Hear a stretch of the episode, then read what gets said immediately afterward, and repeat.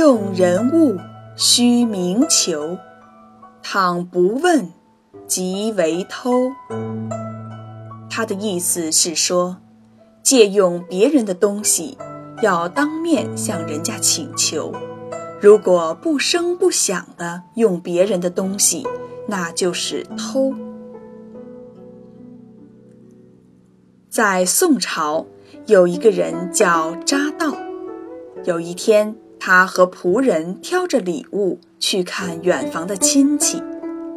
到了中午，他和仆人都饿了，路上找不到吃饭的地方，又没有带午饭，这可怎么办呢？仆人建议从送人的礼物当中拿一些食物吃，扎道却说：“这怎么能行？这些礼物既然要送人，就是人家的东西了，我们不能偷吃。”结果两个人只好饿着肚子继续赶路。